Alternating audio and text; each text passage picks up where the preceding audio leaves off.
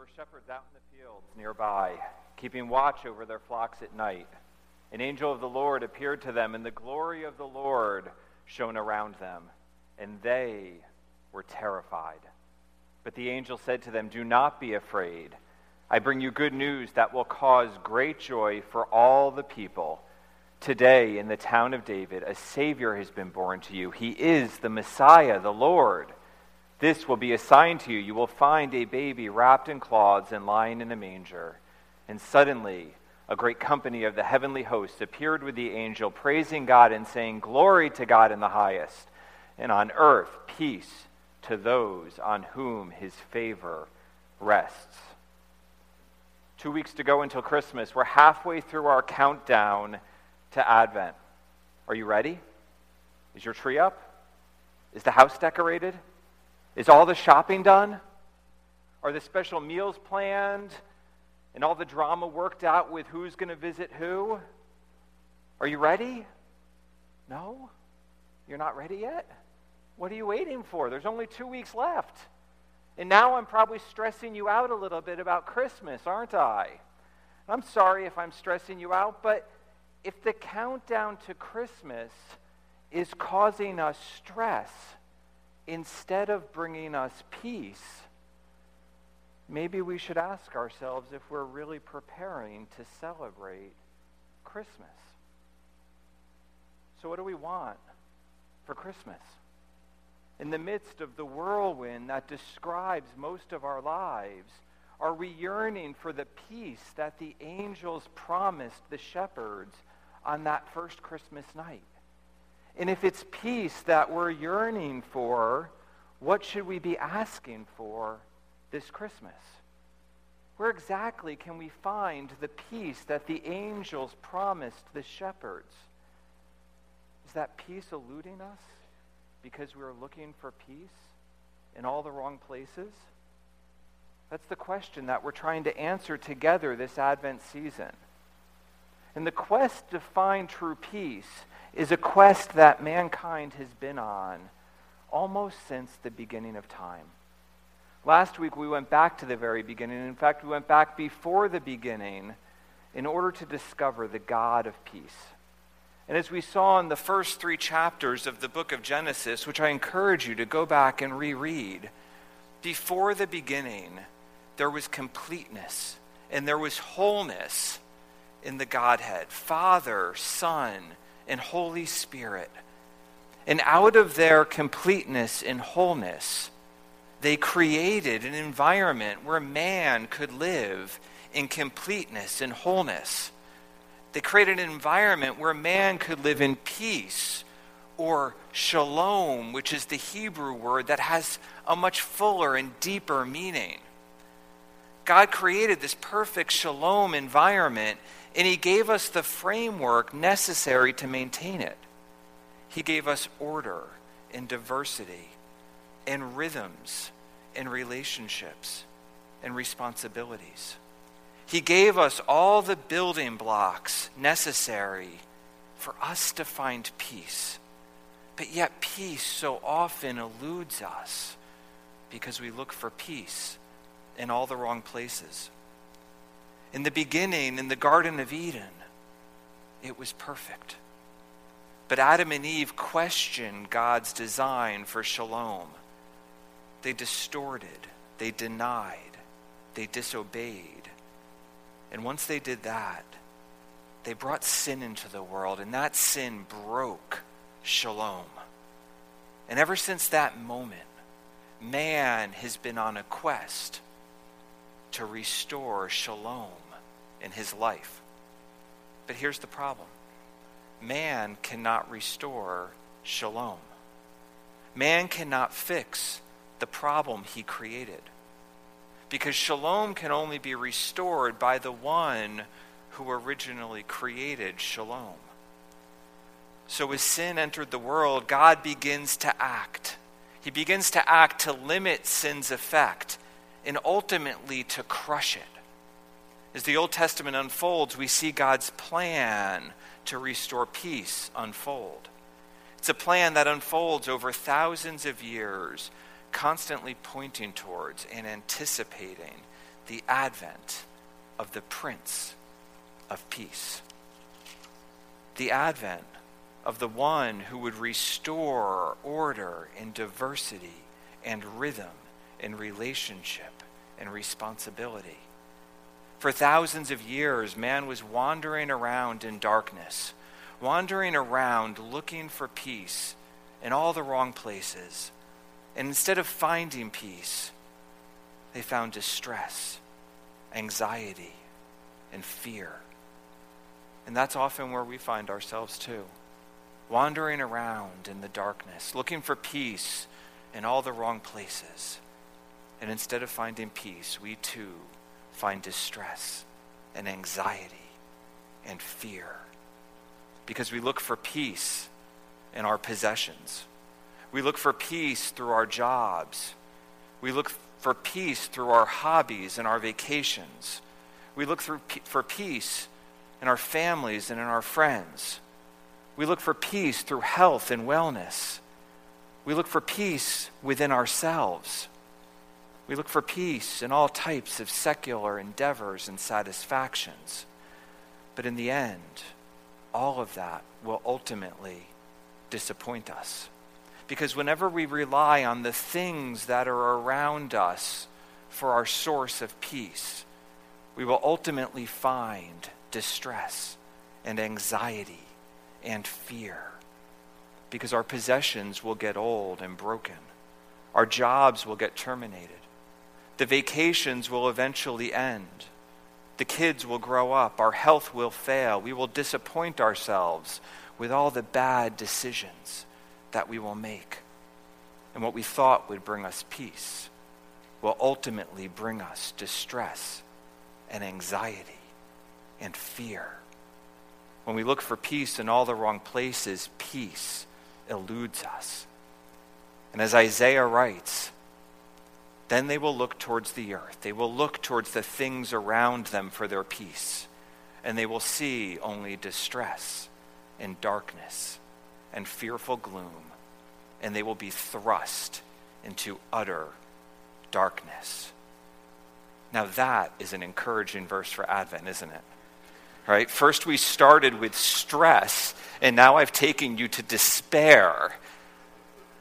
But it is an encouraging verse for Advent. You came this morning looking for encouragement this Advent season, if you came looking for the peace that the angels promised on that first Christmas night, then just stick with me because I promise you, encouragement and hope is coming. Why is a verse about being thrust into utter darkness encouraging and hopeful for Advent? It's encouraging because it's the verse before the verse. It's encouraging and hopeful because it's darkest right before the sun. And if we don't understand the darkness, if we don't understand our brokenness, then we can't appreciate and understand the solution to our brokenness. Christmas is about shining a light into the darkness and finding a solution to our brokenness. So I like to get up early. In fact, I get up usually pretty early in the morning because there's just something about the pre dawn hours that I really enjoy. And for many years, I used to do a lot of running in the early morning pre dawn hours. And I don't know if this is a universal truth or if it was just true in the area that I would typically like to run in. But in that last hour before dawn, it would get quiet. It would get really quiet. It was like the entire world, including all the nocturnal animals, had finally gone to sleep. The temperature would drop a few degrees, and it was like the entire world got quiet and still and dark. And the quiet would almost become oppressive. Like the darkness was just gathering around you and driving out every piece of life. But just before you thought you couldn't stand it anymore, it would happen just before you thought the quiet and the darkness would overtake you, the first lights of dawn would shine. The first rays of the rising sun would begin to color the landscape in hues of purple and blue and orange, inch by inch, driving the darkness away. What was unseen now became seen, and the rising sun would begin to warm you, and you could feel your spirit lifting with each passing moment. Ever since sin first entered the picture and broke shalom, mankind has been stumbling around in the darkness, trying to restore it. But we look for peace in all the wrong places, and it eludes us. We can't restore shalom because shalom can only be restored by the one who created it in the first place. And God has a plan to do just that. It's darkest just before the sun, but hope comes in the morning. Isaiah continues the people walking in darkness have seen a great light. On those living in the land of deep darkness, a light has dawned. The nation had been wandering around in darkness, looking for peace in all the wrong places and trying to solve their own problems. And Isaiah points them towards the solution that God had promised thousands of years ago in the garden. Isaiah points them towards the rising sun. And he continues For unto us a child is born, to us a son is given and the government will be on his shoulders, and he will be called Wonderful Counselor, Mighty God, Everlasting Father, Prince of Peace.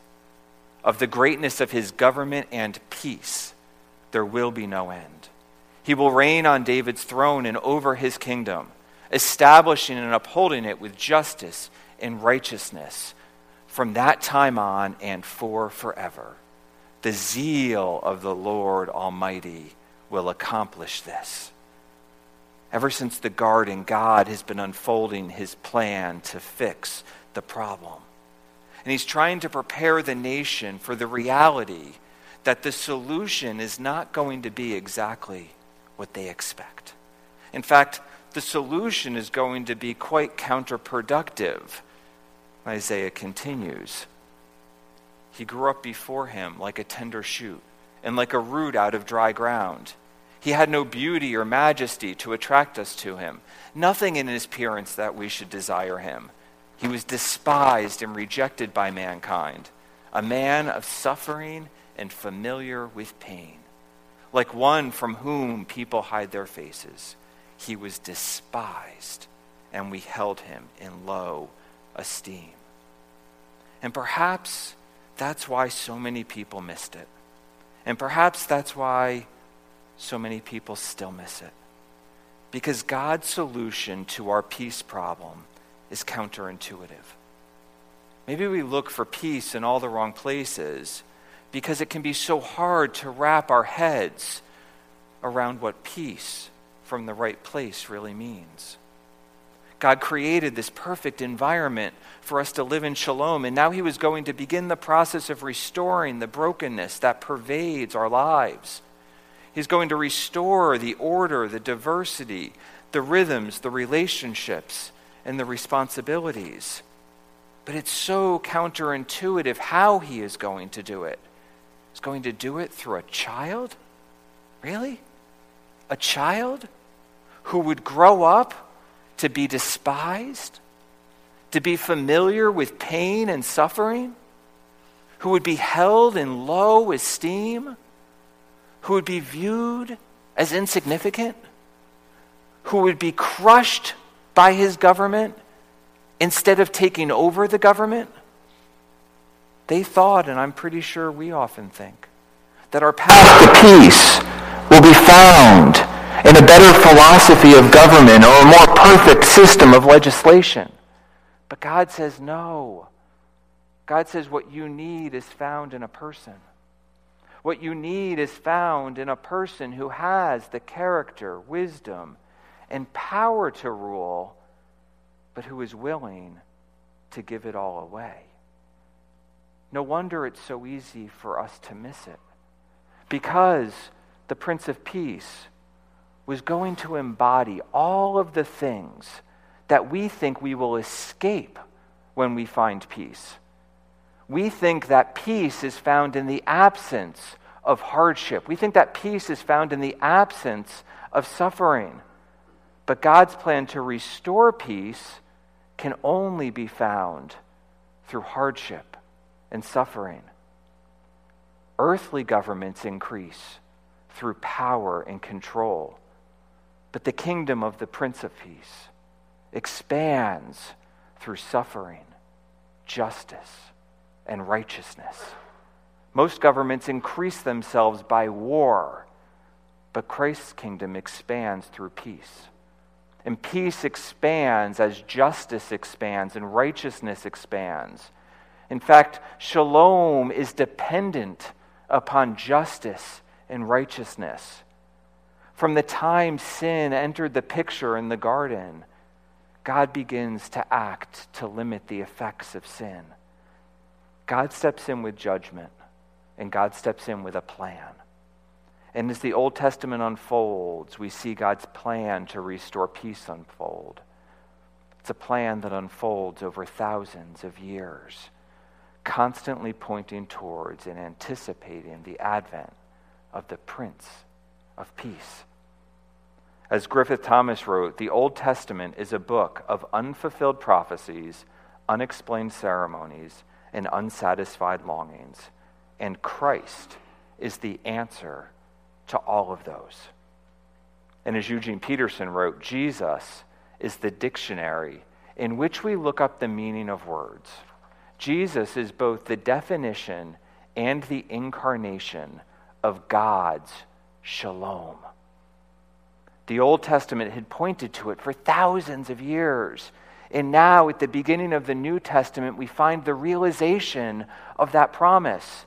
And with the realization of the promise, we're introduced to a new framework for restoring peace.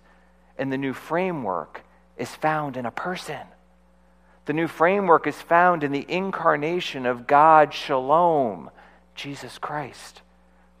As Zechariah says at the dedication of John the Baptist, Praise be to the Lord, the God of Israel, because he has come to his people and redeemed them, to give his people the knowledge of salvation through the forgiveness of their sins, because of the tender mercy of our God, by which the rising sun will come to us from heaven, to shine on those who are living in darkness and in the shadow of death, to guide our feet into the path of peace.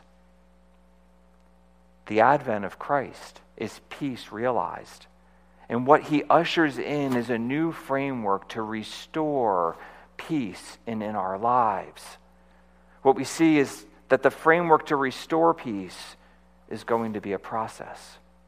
Peace will not be restored in an instant because peace cannot be found in any object or anything that surrounds us. Peace is found in a person, and peace is restored through a journey. Are we wandering around in the darkness this morning?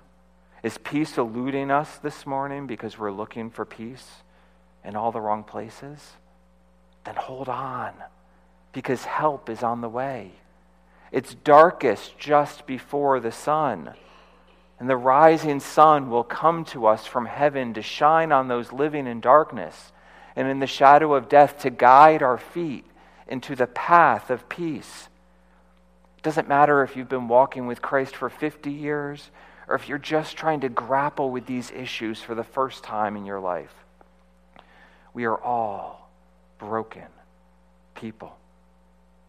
And there are seasons that we go through in our lives where that brokenness can become overwhelming. And it's okay because help is on the way. The first step is admitting that we're broken and that we can't restore the brokenness on our own. And this can be so hard for us. We live these perfectly curated Facebook and Instagrammed lives so hard for us to admit our brokenness. But the Prince of Peace came to restore the shalom that we could never restore in our lives. He came to restore the order and the diversity and the rhythms and the relationships and the responsibilities. And what we need to realize is that Jesus is not just a piece of the peace puzzle. Jesus is the entire peace puzzle. If we want to find the peace that the angels promised for Christmas, then we need to think about peace differently. If we want to find the peace that the angels promised, then we need to think about Christ and our relationship with God through Christ, not just as the spoke on a bicycle wheel of our lives, but we need to think about Christ as the hub of the wheel around which our entire lives rotate. Because Christ came to restore every aspect of our brokenness. Christ came to restore wholeness in our lives. Christ came to restore the order and the diversity and the rhythms and the relationships and the responsibilities. And we see this portrayed so beautifully in the miracle that Jesus performed when he healed a man who had been disabled for 38 years. And the story is found in the fifth chapter of John's Gospel. Jesus is in Jerusalem for one of the festivals. And while he's there, he goes to a place called Bethesda. And in Bethesda, there's apparently a pool that had healing properties. And so disabled people would gather around that pool, hoping to be carried into it to be healed. And as Jesus goes to Bethesda, he's introduced to a man who had been coming to this pool for 38 years looking for healing. And as Jesus is introduced to him and he hears his story, he asks him a simple question Do you want to get well?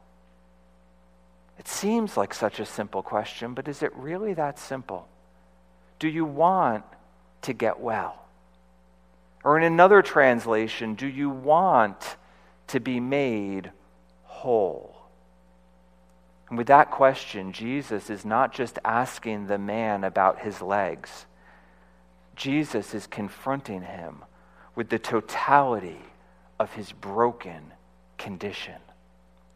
As Apollos Tukto writes, Jesus confronts the sick and disempowered man with the reality that his actual condition is the combined effect of his psychological hopelessness and low self esteem, his social alienation and oppression, his spiritual obstinacy and rebellion. His complete healing is made possible only when all of these disease dimensions are dealt with.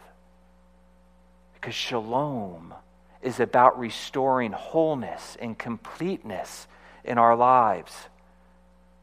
For 38 years, the man had been a beggar, completely reliant on others to care for him.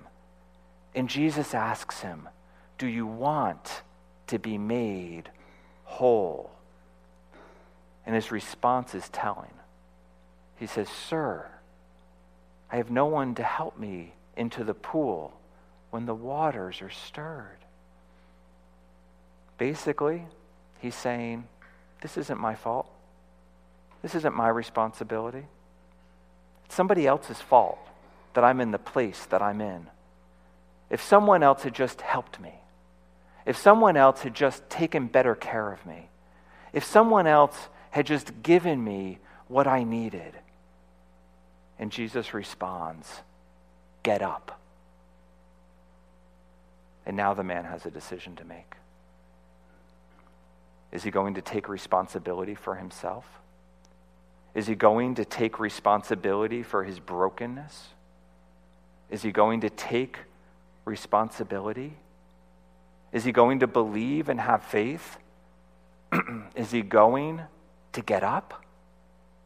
Do you want to be made whole? It's a loaded question.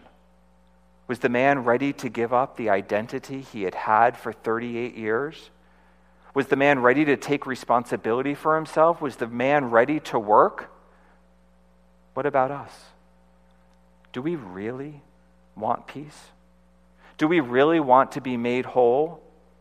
Are we re- really ready to give up all of our brokenness and let Christ restore wholeness in our lives? Do you want to be made whole? It's a loaded question because it's often so much easier to be the victim, isn't it? You don't understand what I've been through. You don't understand what they did to me. You don't understand how much I hurt. I've got no one to help me into the pool. It's so much easier when we can blame others, isn't it? It's an easy trap to fall into. Trust me. Been there, done that. If my dad hadn't been such a jerk, if my son didn't have disabilities, if my son hadn't died, if, if, if. And there is Christ standing there asking, Do you want to be made whole? If we want to be made whole, if we want the peace that the angels promised the shepherds, then we have to be willing to give up our brokenness. We have to be willing to give up our hurts. We have to be willing to give up our blame and our shame. We have to be willing to be redefined and recreated by Christ. But you don't understand, we protest. Maybe I don't. But he does. What was it that Isaiah said?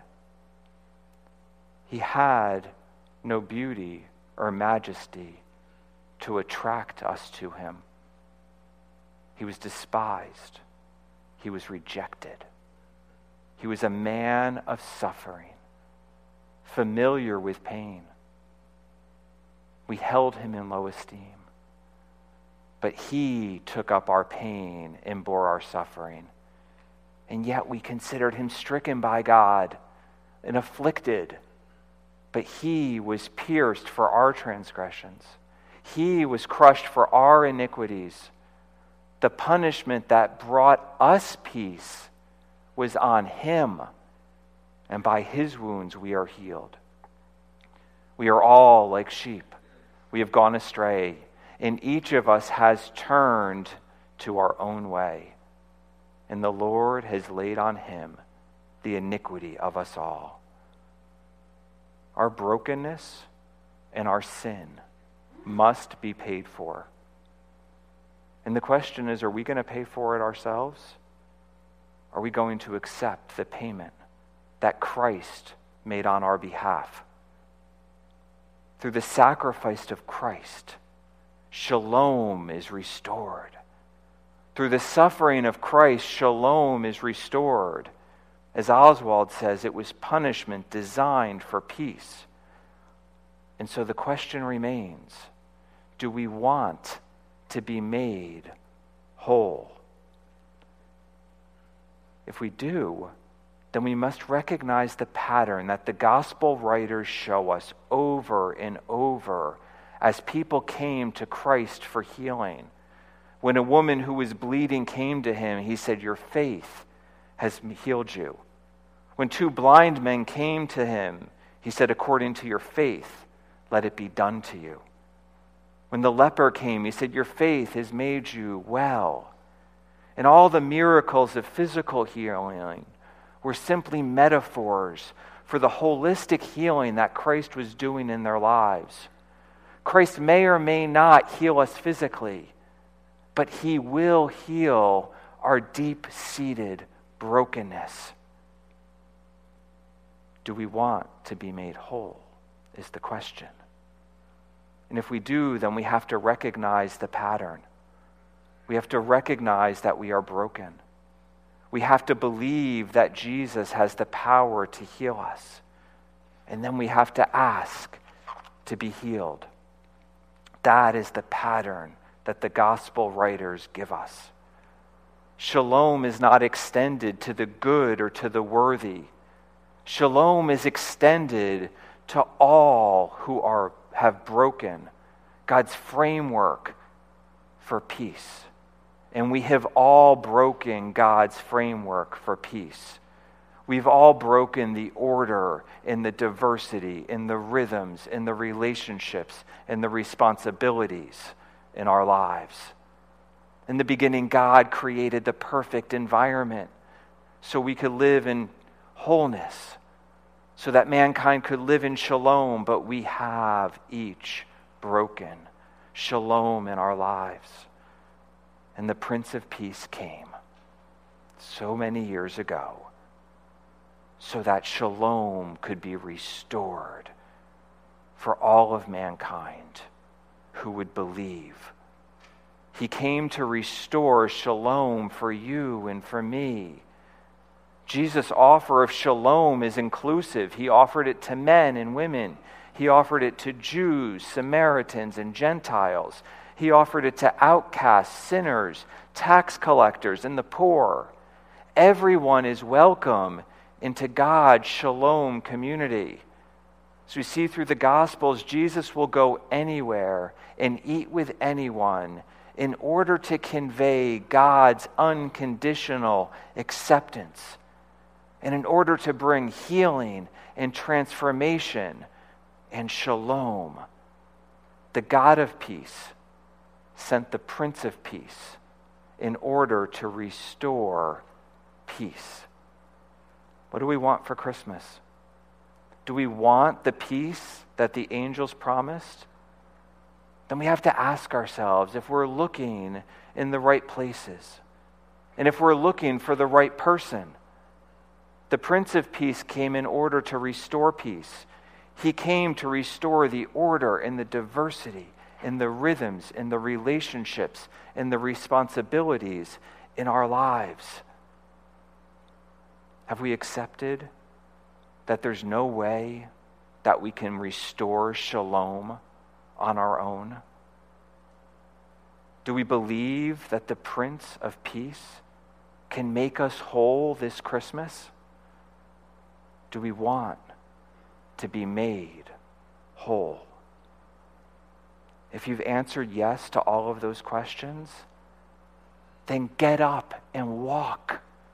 Your faith has healed you. And if you've answered yes to those questions for the very first time today, then please come and talk to one of the staff members or one of the elders or one of the Stephen ministers after the service. We would love to pray with you and help you take the next steps on the path of peace this Christmas season. Let's pray. Heavenly Father, you are so gracious that you have pursued us since the beginning of time. You have pursued us with the offer to restore shalom in our lives. That is what Christmas is about your constant pursuit of us, your desire to fix what we could never fix. And we thank you for Christ. We pray that we would accept that his work on our behalf and that we would find peace this Christmas. In Jesus' name, amen.